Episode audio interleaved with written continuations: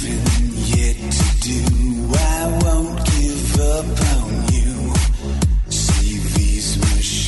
guys, welcome back to another episode of the Man Talks podcast. My name is Roger Nairn. And I'm Connor Beaton. Connor Beaton is the founder of Man Talks. Thank you so much for joining us again. Today we've got an amazing guest. His name is Jayson Gaynor.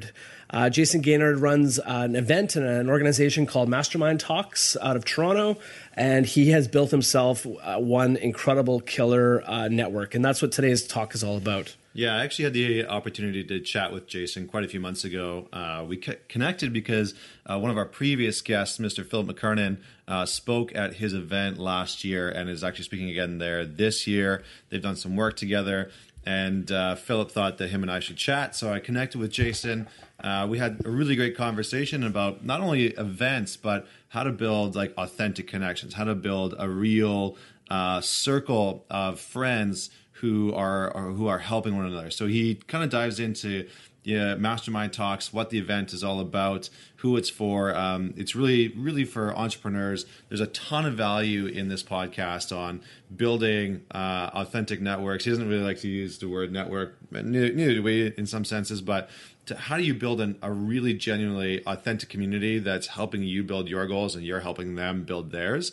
Uh, so this is a great podcast. Yeah, it's an absolutely killer interview. Um, super, super uh, incredible guy. Before we go, though, we wanted to do a little bit of housekeeping. We are still looking for a really key member of the Man Talks team. You know, Man Talks is about a year and a half old, and we seem to be growing more and more every month because of people like you. Um, and what we like to include in our team is a social media expert. You know, we have a, a great following online, but we want to be doing a better job of um, you know providing relevant, incredible content to our, our community. So if you are that social media expert or you know somebody that is a social media expert, we'd love for you to give us a, you know, shoot us a note on info at mantalks.ca and uh, tell us all, all about yourself. Uh, you don't necessarily need to be in the Vancouver area. You can be outside. We are expanding to other cities. Um, so if you're that person or you know that person, please reach out. And without further ado, Mr. Jayson Gaynor. Jayson Gaynor, welcome to the Man Talks podcast. Thanks for having me on. Awesome. Before we get started, we always like to ask our guests sort of what it is that you do and, and how did you get into it? Yeah, so I, I uh, that's a tough question. Uh, to some degree, I run an invite-only event for entrepreneurs uh, called Mastermind Talks, and we have a community as well that, that stems from that event.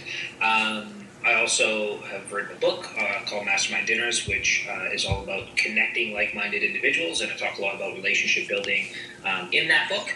Uh, I have a podcast of my own as well, but um, the Mastermind Talks, the event, I mean, I, that's where I allocate the majority of my, my energy. That and I have a three-year-old daughter and I'm married. So balancing all that, that's pretty much my life in a nutshell.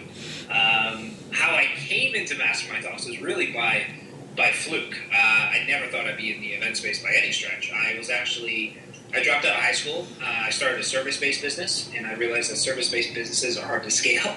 So uh, I had a great mentor at the time who guided me and told me to pivot into an online product business, and we we did that, and I grew that really quickly. We we grew to about seven million dollars a year over four years with no outside investments.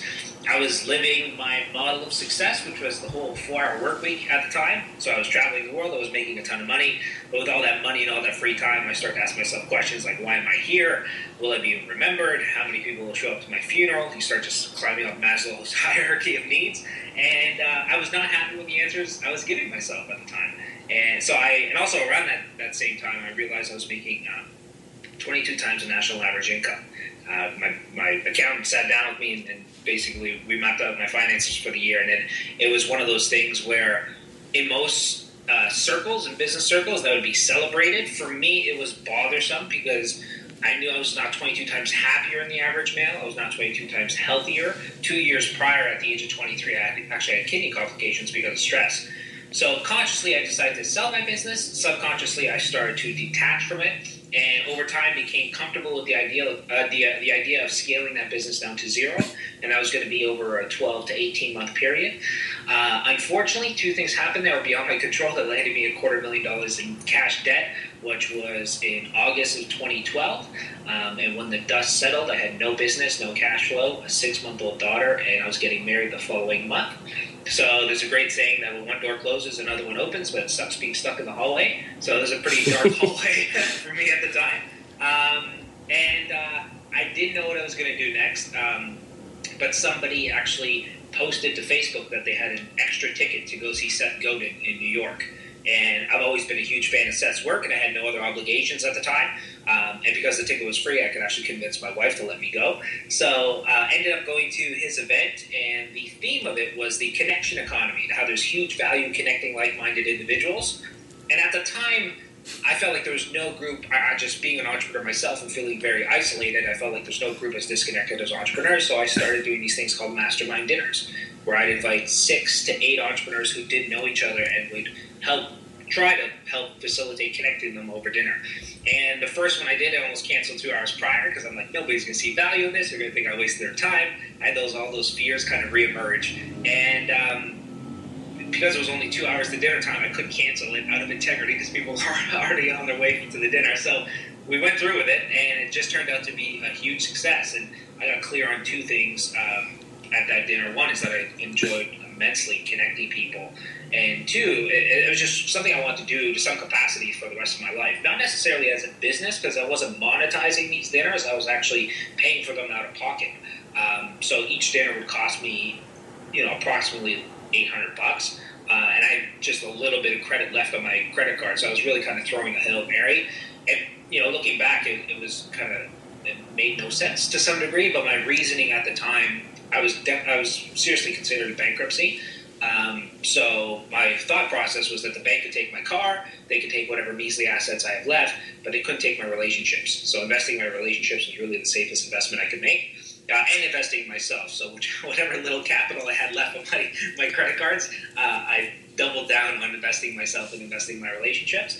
Uh, and I continued on with these dinners. And then a few months later, I had an opportunity to do an event with Tim Ferriss, who is somebody I've known for a few years, and he's a pretty well known speaker in the entrepreneur space. And I saw it as an opportunity to do what I do in these dinners, but on a larger scale. So instead of having you know ten people at a dinner, I could have hundred amazing entrepreneurs in the room. And uh, how I did that thing with that book deal, I guess, or how I did that deal with Tim is I've known him for a while. But he had a book coming out called The Four Hour Chef, where um, he was actually banned from all retail distribution yeah.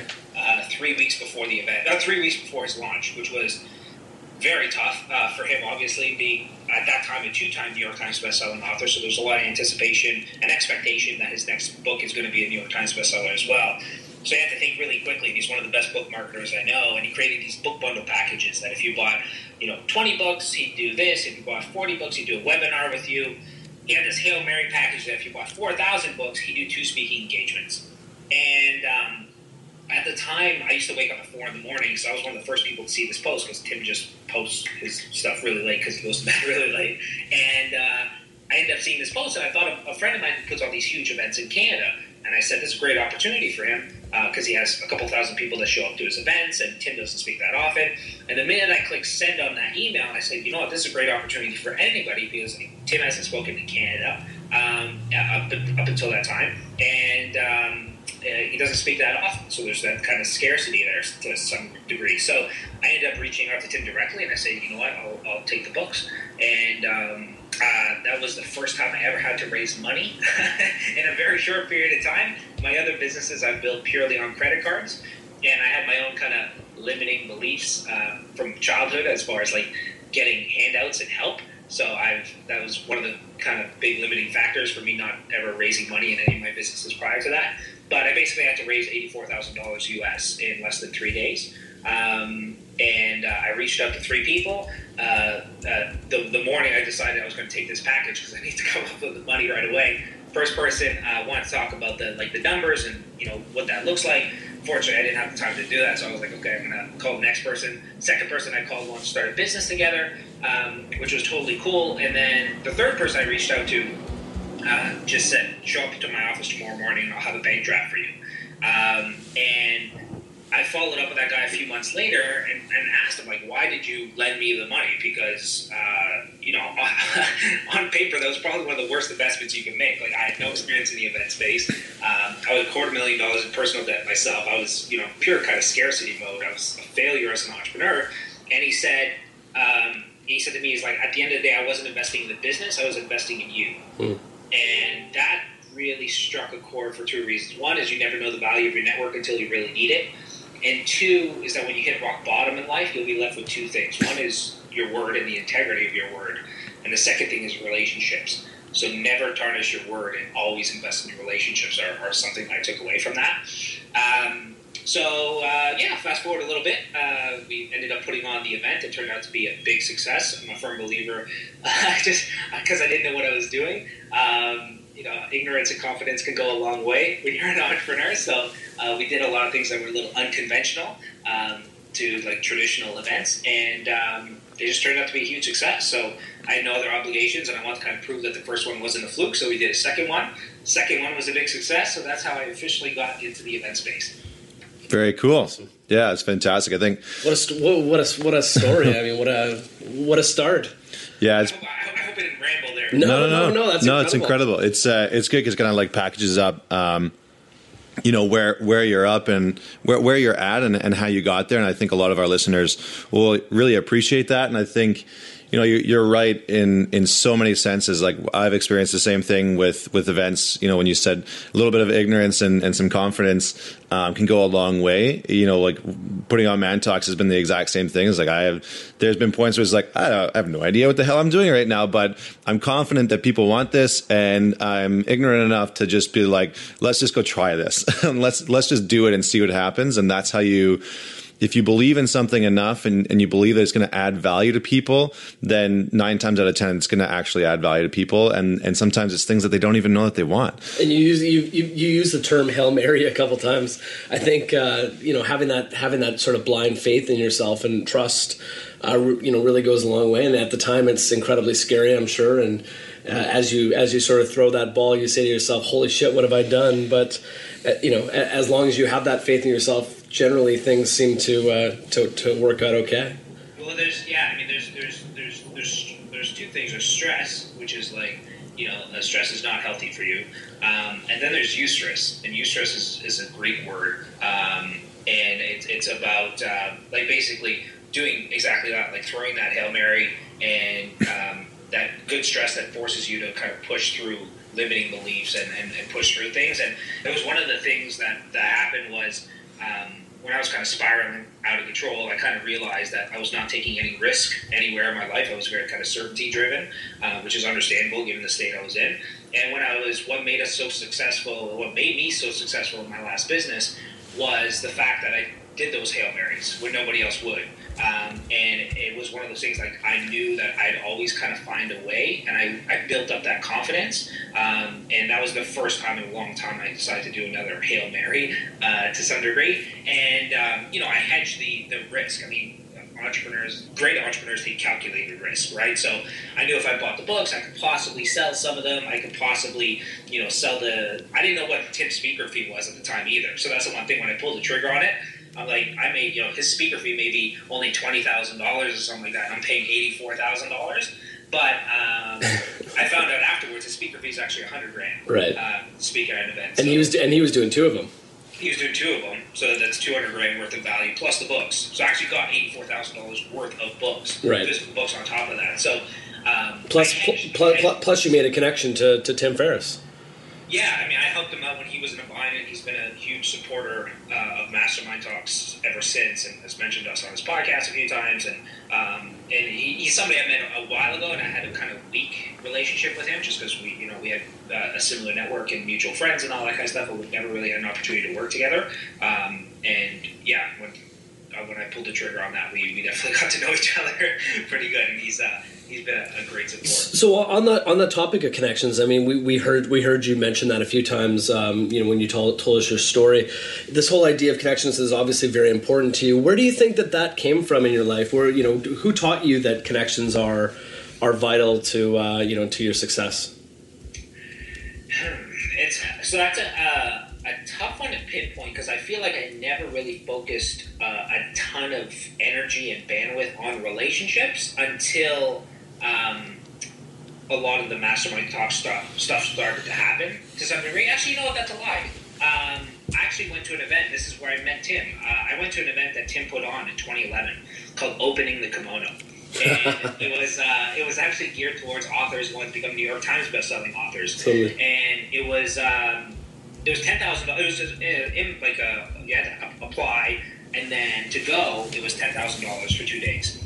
I was in transition at the time. I didn't know what I wanted to do next, and it was that was the most I ever spent, obviously by far, for an event. But I'm like, at ten thousand dollars, there's bound to be some interesting people there. And the people who I surrounded myself with at the time were like, "You're bananas for spending this kind of money on an event." Um, but I just had this gut feeling that I should go, and I went to that event. and That's where I connected with just a, a slew of amazing people.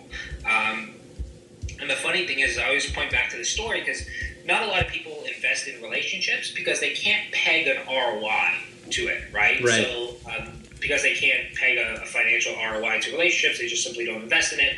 And the, the one story I use is this particular one where I went to the event.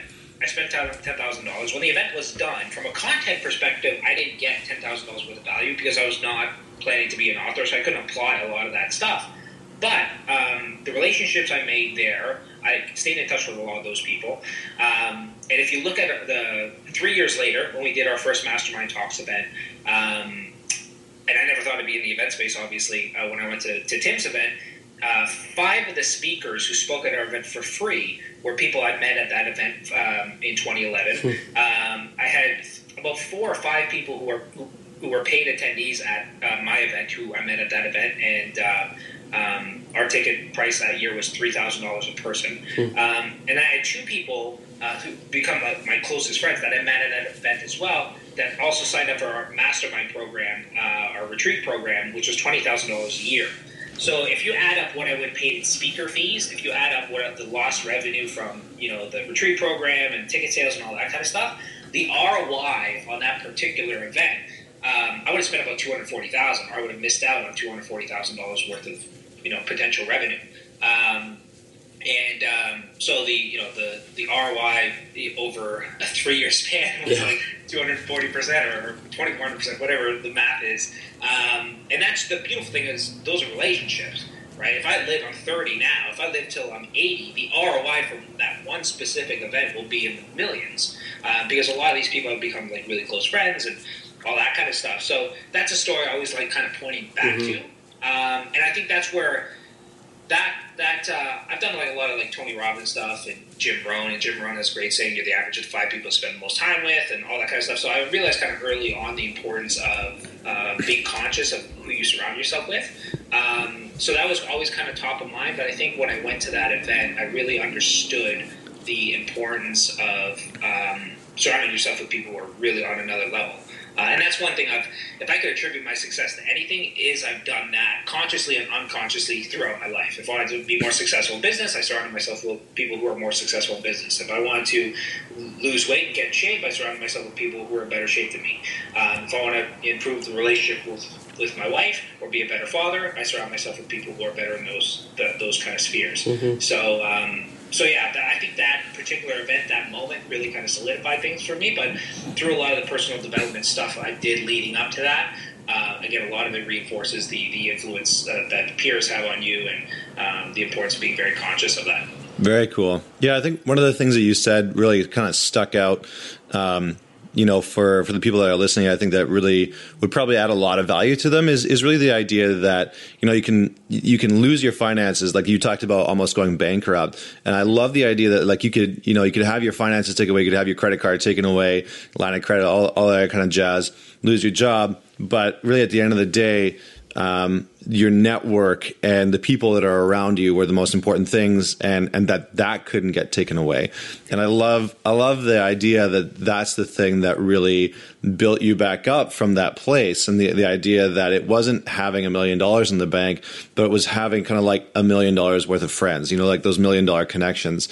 And I don't mean that from a monetary standpoint. I mean that from like a, a value standpoint. So, you know that that's that is pretty incredible. And I think a lot of people sometimes undervalue their network and they undervalue their connections. And you know you don't want to put a, a price tag on it, but at the same time, it's it's one of those things where you know are you surrounding yourself with the right people? So I kind of have two questions. So first off, um, just going back to that idea of hail marys, how did you you know because a lot of people want feel like they should make these hail marys and i'm sure that there's people that are listening that are like okay I think that I have a Hail Mary to make in my life. How did you go about making that process, or, or, or what was that process like for you to say, okay, I, I, feel like I need to make a Hail Mary. I feel like this is what I need to do. How did you go about actually making that choice? Like, what, what are the keys to making a Hail Mary? Um, that's a tough one. Well, I don't say it's a tough one to break down. It's one of those things that I kept on doing it in my previous business, mm. um, and I kept on seeing the results. And I kept on seeing, you know, there was no clear path on how I was going to make it work. But every time I did it in the past, on a little bit of a smaller scale, um, I always found a way to make it happen. Um, and just for context, like how I kind of built that up is we were in the ticketing space. So my last business, we sold. Um, we had one of the largest wholesalers in Canada for concert tickets and sporting event tickets. So we would sell our tickets through StubHub and eBay and all these these big kind of retailers. Um, the way that business worked, it was very cash flow heavy. So um, you had to buy a lot of inventory all the time. So Mm-hmm. basically, we'd have I'd spend half a million dollars a month on one credit card um, and not have I'd have no money in the bank account. And my, my hopes was that I would sell that inventory in that 28 days you know span, pay off my credit card, and it just became this like churning machine. Right. And it start you know with us spending half a million dollars a month. It started with us doing you know two thousand dollars a month, and then five thousand, and then ten thousand, and eventually it got to that point. So just month over month, I was constantly kind of stretching myself, and it just became a new kind of frame of, of reference. I was, uh, you know, from an outsider's perspective, I was taking these huge risks and these huge bets, but I've done it so many times before leading up to it, it didn't feel like it was that big, that scary. So I think when it comes to Hail Marys, it's taking these kind of these small Hail, Marys to get to the, the big ones and always kind of stretching yourself. Because there's a great saying, like, you need to stretch yourself in life, or life and business will find a way to stretch you. And that's one thing I try to do in my own personal life is do things that, that scare me on some level or that um, challenge my beliefs. Because when you you're able to overcome those things, you start to rethink your beliefs all across the board. Um, so, for example, like I'm terrified of heights, so I went skydiving last year. Um, I'm still scared of heights, but probably not as, as scared as I was before. Um, so yeah, building up those hail marys is a big thing, and then again, hedging your um, well, getting clear on fear and understanding. You know, nobody, everybody has fear, um, but under like identifying what the worst case scenario is. So for me, in the, in the case of like the whole Tim Ferriss thing, buying eighty four thousand books, in the worst case scenario, I could you know sell off some of the books so I get some of the money back. In the worst case scenario, I could find people who are in the event space to um, sell the, the, the package too. I could split the package into and you know maybe sell the forty two thousand to one person and forty two thousand to another. My original kind of mentality was actually, you know, could I find forty two entrepreneurs in two major metropolitan cities to spend thousand dollars each to spend an hour with Tim, like at minimum. And uh, I was like, it's possible, right? So, um, so getting very clear, like hedging the your your bet so that you're you know there's very little risk and you're always thinking worst case scenario. And that's one thing. A friend of mine named Todd Herman, he has a great philosophy that uh, oftentimes people think entrepreneurs are optimistic. Uh, he's like, not that's not the case at all. He's like, high performers are actually incredibly negative. They're positive expectors, uh, but they think negatively. So they think of all the worst case scenarios. So Yeah. if this, then that. If this happens, then I'm going to do that. So they, they map that all out, consciously or unconsciously. Um, so doing that mental exercise, I think, is is a, a key part of it. And, and it, interesting, we were talking about Tim Ferriss earlier. I know Tim Ferriss likes to say that you know his method for um, his sort of hail marys is he thinks about what the worst case scenario is all the time, and, and he and he and he really you know he really meditates on that, and and he he does it for you know sort of two reasons. One is just the, the sense of clarity of knowing what literally what is the worst thing that can happen to me, but also um, it, it sets his sort of intention and it sets his sort of focus on how far he's willing to go or what you know what he's willing to do to to get to what he's trying to do. And I think a perfect example is probably what he did with his books and, and just the um, it opens you up to that that sort of um, more creative space of how do I solve this problem versus holy shit I've got this massive warehouse of books that I need to get rid of. It's never, and then one, uh, one of the core functions of exercise, it's never as bad as you think it is. Yes. Like the worst case scenario, we always think like unconsciously we think we're gonna die. You know what I Oh, mean? and that's- yeah, it's our nature. On the street and all that kind of stuff. The amygdala, the, the, amid, the amygdala just starts going crazy. Yeah. And I think you could you could also apply this to you know relationships and and and business conversations and just sort of sticky situations that you just don't feel good about, but know that you need to handle. 100%. Yeah. So just kind of you know jumping a little bit, but not too far away from where we were. You know, we you know we really wanted to dig deep into this area of networking because I know we've we haven't really touched on this topic too much on the show before. But just from from the context of of men, um, why do you think networking is so important to men these days? Uh, well, I hate the term networking. Oh, um, so awesome. I'm, I'm, I'm, not, I'm not judging you. No, no, no. Uh, why why do you hate it? Uh, well, it's just because it's it's tied to network marketers and sleazy sleaziness. Right? Yes. So, um, How- how would- I think it's, I have a better name for it. I was gonna say, yeah, go for it. yeah, so I don't. I haven't come up with a better name. Oh, you don't have a better name. No, I don't. I mean, I, I say like relationships and relationship building, but then some people don't understand that in the context of like you know, there's a business context to it. So, um, so networking is the best word to kind of encompass what I do, but I'm not a fan of the word because um, it's yeah, it's often tied to kind of sleaziness. It has bad. Uh, um, yeah, that people think bad things when they hear the word networker. They think of people slinging business cards. Um, but I think um, in the context of why relationships are important. I mean, there's there's been a ton of uh, science that has backed up the importance of relationships uh, on people's health, the importance of relationships on people's overall happiness. Um, social bonds is just huge, and that can't be denied. So there's the scientific benefits of being connected to people. I think in a super connected world, we, we often make the mistake where um, there's a great saying: it doesn't matter how many friends you can count; it matters how many friends you can count on. And even though we live in a world where we have all these Facebook friends and all these LinkedIn contacts and all these Twitter followers, um, the amount of people that feel incredibly isolated um, and feel alone. There's a oh God, I wish I had the statistic. There's a statistic of like, uh, oh God, how, um, Keith Ferrazzi did it, and I think I may butcher the number a little bit, but it was a startling number. It was something like um, they asked a, a, a group of people, I think 500 people, um, do you feel like you have? Do you feel like somebody has your back? Basic question. And 50% of the people said no, and 60% of those people who said no are married. So something to think about, right? So I think there's, I, I- see this all the time, especially in entrepreneurial communities. Some of the most successful people. I think there's two epidemics in the world. One is social isolation, and I, social isolation is what they use to torture people. Yeah. You know what I mean? And, and in some countries and in jail and stuff like like solitary confinement and all that kind of stuff, right? So, um, and we do it to ourselves. So. Um, social isolation, I think, is an epidemic. Um, and another epidemic is um, low self worth.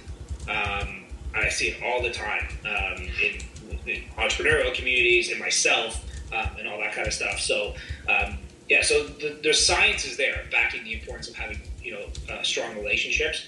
Um, there's also obviously the benefits if you're an entrepreneur, the business benefits up to it, um, all that kind of stuff. And, and like I said, we often make the mistake of, of uh, thinking we have a lot of friends because we have a lot of again uh, friends on the surface level from a social media perspective.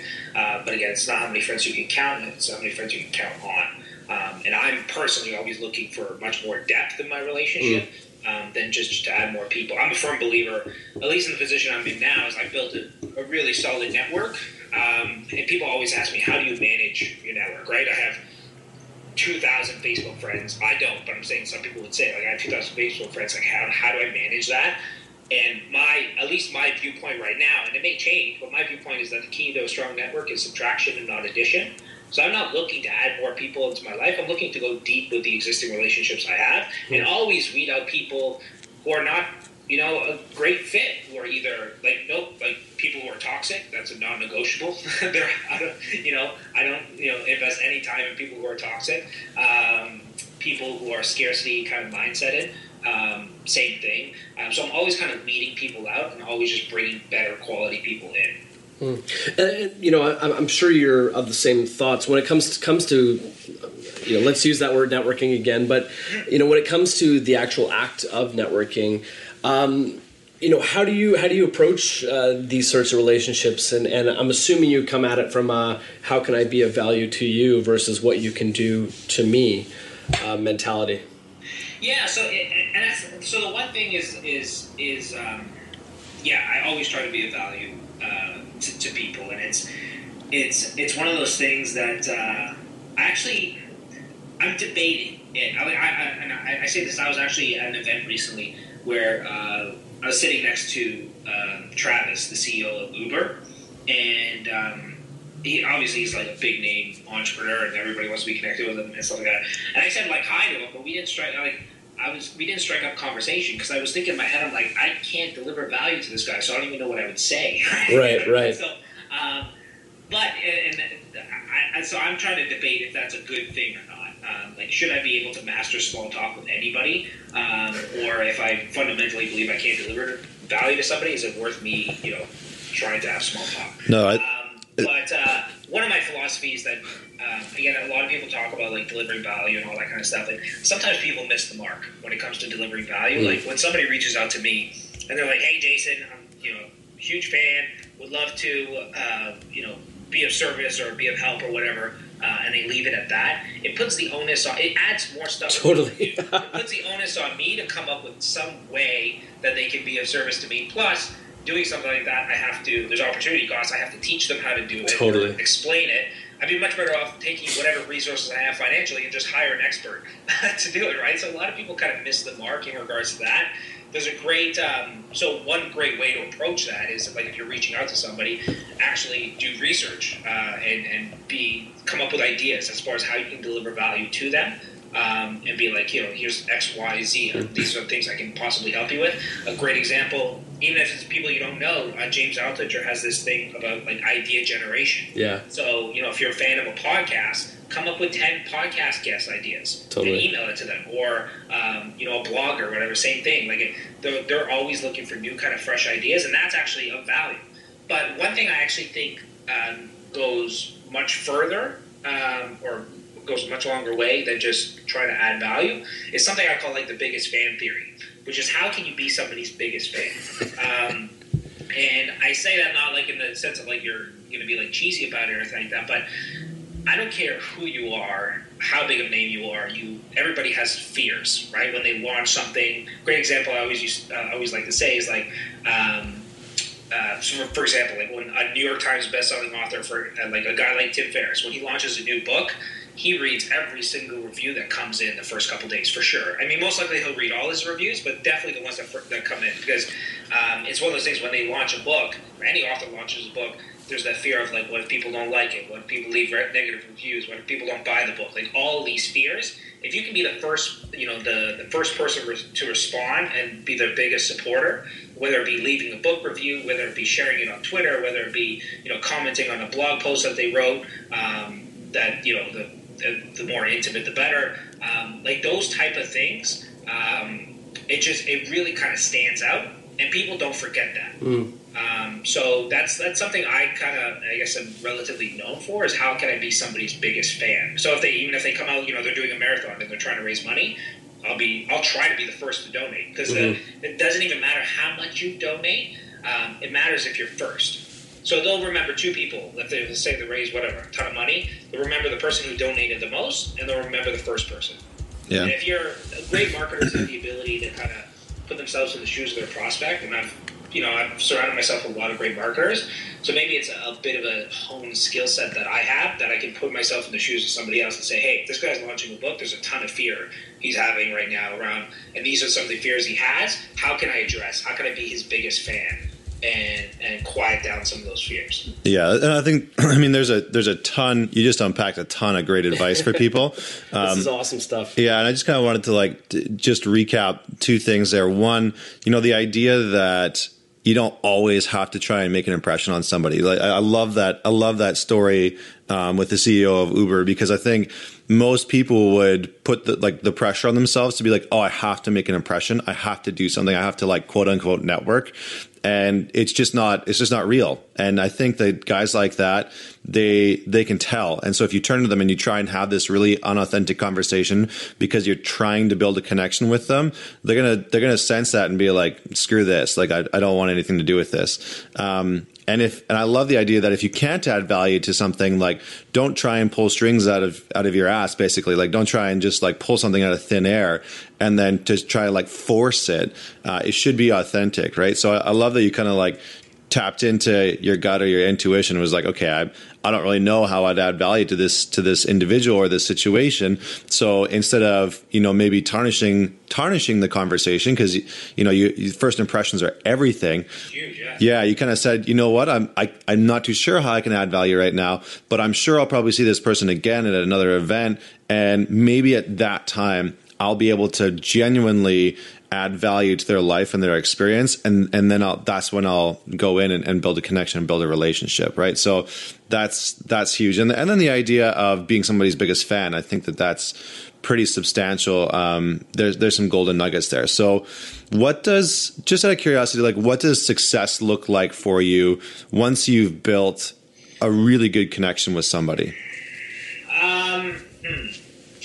what does success look like I, I, don't know. It's one of those things. Like I, I, I, have people in my my network that I've done nothing uh, but be their biggest fan for the past couple of years. I've never asked anything from them. And the funny thing is, is I mean, there's the reciprocity that gets built up when you do something for somebody. Um, and Cialdini talks about that in his book Influence. Um, that if you do something for somebody, they automatically, unconsciously or consciously, feel like they need to do something for you in return. So I have a ton of like how you how I look I almost look at relationships to some degree. I don't like looking at it transactionally, but at the same time, on some level, I look at it almost like a, a bank account. And how many deposits can I make in that bank account? Um, and uh, one of the, I have a saying on another podcast, which was like, you know, never let your social bank account go into overdraft. Right, like always be investing in it. Yeah. Um, so, I mean, a successful relationship, it's it's really it's it's tough to kind of judge. I have different kind of levels of, of uh, relationships with people. Obviously, I mean, there's some that I'm, I'm I know very well. I'm very intimate with. We we have a lot of touch points. I have we like weak ties on the opposite end. They know who I am. They I know who they are, and if needed, we'll reach out to each other. And there's a lot of people in between. Um, so I think it's a, it's a complex kind of uh, thing to, to categorize. Um, but I mean, I have the a successful relationship would be the people I have kind of in my quote unquote inner circle where the people that if I need honest feedback, they'll give me honest feedback. If I need support, you know, in the middle of the night, um, they'll be those people. And I'm very blessed that, you know, I, I, have those. And, and the one thing is when some people hear me speak or read a book or uh, whatever the case may be, um, they're like, oh, it's easy for him because he knows Tim, or it's easy for him because he knows so and so, and all that kind of stuff. And the funny thing is, I thought about it recently. Um, when I got married, I got married in September 2012. A few months prior to that, I had a bachelor party, and there was two people who showed up: my brother and my brother-in-law. I knew nobody. Right? So I, I'm yeah. completely all this success I've had uh, in the relationship building space uh, has happened in the last three years, hmm. and um, and I, I say that to, to really demonstrate like I'm definitely not trying to impress anybody, but impress upon people that it, it, anybody can do this. Um, and it really just comes from, and that's the one thing is you can teach a lot of different tactics um, and tools and stuff like that. But it's similar. Uh, my buddy Ryan Holiday has a saying that like great marketing. If you have a crappy product, great marketing is only going to let other people know you have a crappy product. Right. So, it's the same thing with relationship building in the sense that like I give you all the tools and tactics, but if you're inauthentic, if right. you're you know, you have no integrity and all this kind of stuff. Uh, all those tools and tactics are just going to help people figure out you're a phony sooner. Um, so a lot of the relationship building, like it, it's really who you need to be um, in order to be a relationship builder. So it's somebody who has you know integrity, somebody who can be trusted, somebody who cares immensely about others. Um, so, and, and, that's not the sexy thing to talk about because people tactics and just the five steps. Yeah. But, um, but yeah, and, and, and one thing I'll, I'll share uh, really quickly because we kind of talked about like big names and Travis and, and stuff like that. And actually spoke at an event recently, and uh, they, they, accidentally put me at the on the last day of the event. And uh, uh, I say accidentally because they had some big name speakers there, and everybody was taking like selfies with all the speakers and all that kind of stuff.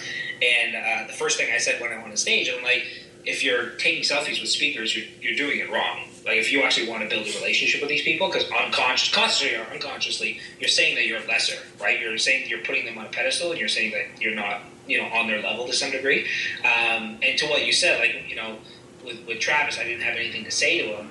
But with Tim, when the first time I met Tim, I actually crossed paths with Tim like four times before we ever had a conversation.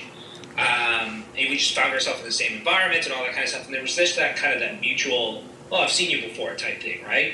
Um, which is very different than like trying to force a conversation kind of the, the first time out. Um, but I, you know, it's, it's it's one of those things. Listen, I everybody wants to be connected to big names. Um, you know, I have friends who go to Richard Branson's island every year. They're taking pictures with him and all that kind of stuff. And Richard looks a little awkward uh, in the photos. and I mean, you dig into it, and I used to be like this as well. But you dig into the desire to do that kind of stuff. It comes down purely to to ego. Um, so you, it gives you the ability to post to Facebook and see how many likes you get and all that kind of stuff. And there's a great saying that when you put uh, when you play for the applause, you put your happiness in the hands of someone else. Huh. Um, and I just think it shows a lot about somebody when they're always posing with like big name people and all that kind of stuff. And case in point, when I spoke at that event and I said, you know, if you're doing selfie pictures with speakers and big names and all that kind of stuff, you're doing it wrong. Uh, I've known Gary, I, have seen Gary Vaynerchuk a few times. I've never actually had an opportunity to connect with him on the VIP night or whatever of the event. I was having dinner with another speaker, and Gary came up, and the speaker was who was next to me was like, "Oh my god, I really want to take a picture with Gary." And part of me was like, "Hell, I would like to take a picture with Gary too." But I'm like, I, I don't want to kind of fall into that trap. Right. And so he came up and he was kind of hanging around us, and he smiled at me and I smiled at him. And then within like 30 seconds, he came up to me and he's like, "Hi, I'm Gary," and he like introduced himself. And I'm like, that's how you start a relationship with somebody. Like that is actually the base, right? You don't put them on a pedestal. You don't make a, a you know, make it into a, a you know a trick and pony show or something like that. Um, So, so, so on, on your site, you know, on the mastermindstalks.com site, you know, you have this this saying up front that says an event is only as good as the people in the room. You know, obviously you have amazing high performance uh, speakers attending these these events, but how do you how do you sort of weed out the attendees to ensure that they're not just there for that sort of uh, stardom connection? How do you ensure that they're uh, contributing to the overall uh, community? Yeah, so amazing question um, because it's something that was a huge struggle uh, for the first event. So um, the, at our events, we have a, a, strict non-soliciting policy. So you know, if you're caught soliciting, we'll kick you out. Interesting. Um, and it's just one of those things. Like that's why our speakers stay for the entire duration of our events. So Tim will stay all two days of our events, which is you know normally a speaker will come in from behind a set of curtains, do their talk, and then leave. You won't see them at all. So. Um, we wanted to create a little bit of a different environment. So when people signed up for the event, everybody who signed up for Mastermind Talks the first year, um, how the process worked, it was application only. Had 4,200 entrepreneurs apply. I went through every single application. Those who I thought were the right fit, I'd send them an invitation. When they secured their spot, I'd hold a phone call with them. And on that phone call, I'd ask, like, what's the most enticing aspect of the event that made you want to sign up? If it was to meet Tim Ferriss or Ryan Holiday or Marc Ecko or any of those guys, I'd refund their money because they were there for the wrong reasons. Um, if it was to like meet other amazing people or the case may be, that's that was the right answer. Um, but at first, like our we have only entrepreneurs at our events. It was kind of tough to define what an entrepreneur is because um, there's some organizations out there that like your business has to do seven figures in order to be a part of it. But I know people in those organizations who spend 1.2 million to make a million, which is not a great mark of an entrepreneur. and conversely, I know people with 100 million dollar businesses who are you wouldn't want to spend time with. Um, so oddly enough, the the least scientific uh, it was definitely more of an art than a science as far as picking people, but the the the I guess the question that uh, I ended up going with at the end of every phone conversation, I'd ask myself, would I want to have dinner with this person? And if the answer was no, I'd refund their money. So if they, if, if I knew they weren't going to solicit, I knew they get great value from the event. I knew they'd be able to contribute to the community. They had to pass that test of would I want to have dinner with this person because I didn't care how successful they were on paper and all that kind of stuff. It had to be, they had to, you know, uh, just have that that appeal to them because people come to our events. Some people are famous, but on some level, they're all fascinating. And um, you know, one of the testimonials we got actually from our first event was that Mastermind Talks felt like a two day long dinner party, which I think is ironic considering that was kind of my my uh, selection process. Very cool. Yeah, very cool. I, I, think I was gonna I was gonna jump in and add. Uh, I was like, oh, I have a great I have a great quote for you that you that you need to use in the future, and it's uh, uh, be somebody's biggest fan, but don't be their groupie um, because it's it's like that idea of like yeah be their biggest fan but you know taking selfies and stuff like that i mean that's you, you're just kind of like crossing this this like emotional and physical line that is then putting you in a different position so um, Very cool. I, I love a lot of those ideas, and we, we do the same thing. Like with Man Talks, we've built it where at the events there's no soliciting because you know we have a lot of big name speakers that come in that have their own businesses or you know they're like internet quote unquote internet famous and and a lot of the times there's a lot of networking events and other you know other speaker series events out there that they just they plug their stuff right? Like they get up on stage and then it's just like talking about you know plugging their stuff constantly. And so um, I really respect what you've done because it's challenging to build a space that's almost like free of that, you know, to some degree, to like free of the free of like the quote unquote like soliciting, right? So, you know, for people that are out there that maybe run run events or are wanting to to go to an event, what is the value? What's like the inherent value of having um, just to get your take, uh, sort of like solicitation free event? What's the value of going to an event like that? Yeah. Ah, God. I mean, it's um, it's again, it's tough because you can't peg an ROI to it going into it. Yeah. Um, usually, it's one of those things like people come to our events. Uh, the nice thing about the way we're positioned, there's a lot more demand than there is supply of spots, um, and the type of people that come to our events don't, um, you know. They don't buy things from ads. Like they wouldn't sign, sign up for an event through an ad or something like that. They value their time more than they value money, which is a very interesting group to appeal to. It's, it can be difficult at times, but now we have the social proof that you know, if somebody says, "Hey, dude, I had an amazing time this at this event. You should check it out," they'll they'll just sign up based on that person's opinion. Um, and um, so that's kind of like the network effect uh, to some degree. But um, I mean, the stuff that has come out of our events, and I'm sure you've seen this in your events as well, as far as you know, the people doing business together, people becoming advisors on each other's businesses, people, you know, uh, just becoming really close friends, uh, relationships coming out of businesses. Yeah. That come out of the event. Um, and so it's it, it's it's amazing. So it's hard to kind of um, you can't there you know uh, this great saying actually by Steve Jobs that you can't connect the dots looking forward. So sometimes you just have to take a leap of faith Totally. uh, and just you get a gut feeling uh, that it's going to be worthwhile. And you know, our events obviously we, you know, the, we we've never had to exercise it, but like full refund, all that kind of stuff if you don't enjoy it or don't see, feel like you got value. Um, so, I mean, that helps alleviate a little bit of that fear, I guess, maybe to some degree. We're, we're not even public about that information anymore because it's just it's not even it doesn't need to be stated. But um, but yeah, I think I, you know you can't connect the dots looking forward. I think is is a good way to kind of encapsulate it. Yeah, yeah, no, it's it's it's perfect because I think the the inherent value in it really is is those authentic connections, like those real, genuine connections where you're going to enjoy doing business with somebody, you're, you're going to like you're going to have somebody that wants to go to bat for you, and you're going to build these real connections, right? Versus this sort of like, what can I get from you, and what can you get from me, and that's what we're both here for. Um, yeah, you know, it's funny. I'll, I'll touch on this really quickly. You know, we always say that like content is abundant, but uh, so people may come to our events for content, but what they'll leave with is community. yeah, and that's far more valuable. That's why we have such an incredible retention rate for our events is, is, is because of community, right? And we all long to be a part of a community. I mean, 10,000 years ago, we lived in tribes, um, right? So, and the one thing about if you were part of a tribe, uh, you were safe. If you were outside of a tribe, you'd either starve to death or you'd get eaten by an animal that's bigger than you. Right? So we all have this innate desire to be belong to something, um, and um, and that's the one thing that our events provide. The event itself is really just a catalyst to, to kind of kick off this community or reinforce, um, you know, the, the community. So Totally. Yeah, and I, I mean ours is ours is the same way. It's just built this epic community. Um, cool. So we need to kind of start wrapping it up soon, but um, so we have a couple a couple you know fun questions for you left. Out of curiosity, I mean you've mentioned some phenomenal books. Uh, Roger and I were just sitting here like nodding our heads. Um, but do you have sort of like some some top favorite books or that you think around this topic would add a lot of value, or not even on this topic? Like, do you have some favorite books that are that are personal for you?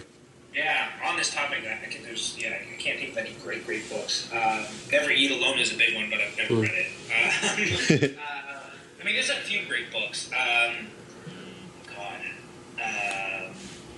Seeking God, Seeking Wisdom is a phenomenal book. Like it's one of those things when I started to become an entrepreneur, one of the commonly read books in my network was uh, The Four Hour Work Week. Um, and then since I've kind of upgraded my peer group and got a little older and stuff like that, Seeking Wisdom is an incredible book, um, and that's uh, it's really it's hard to find, but it's uh, it's uh, basically uh, the wisdom of Charlie Munger, who's the right hand to Warren Buffett.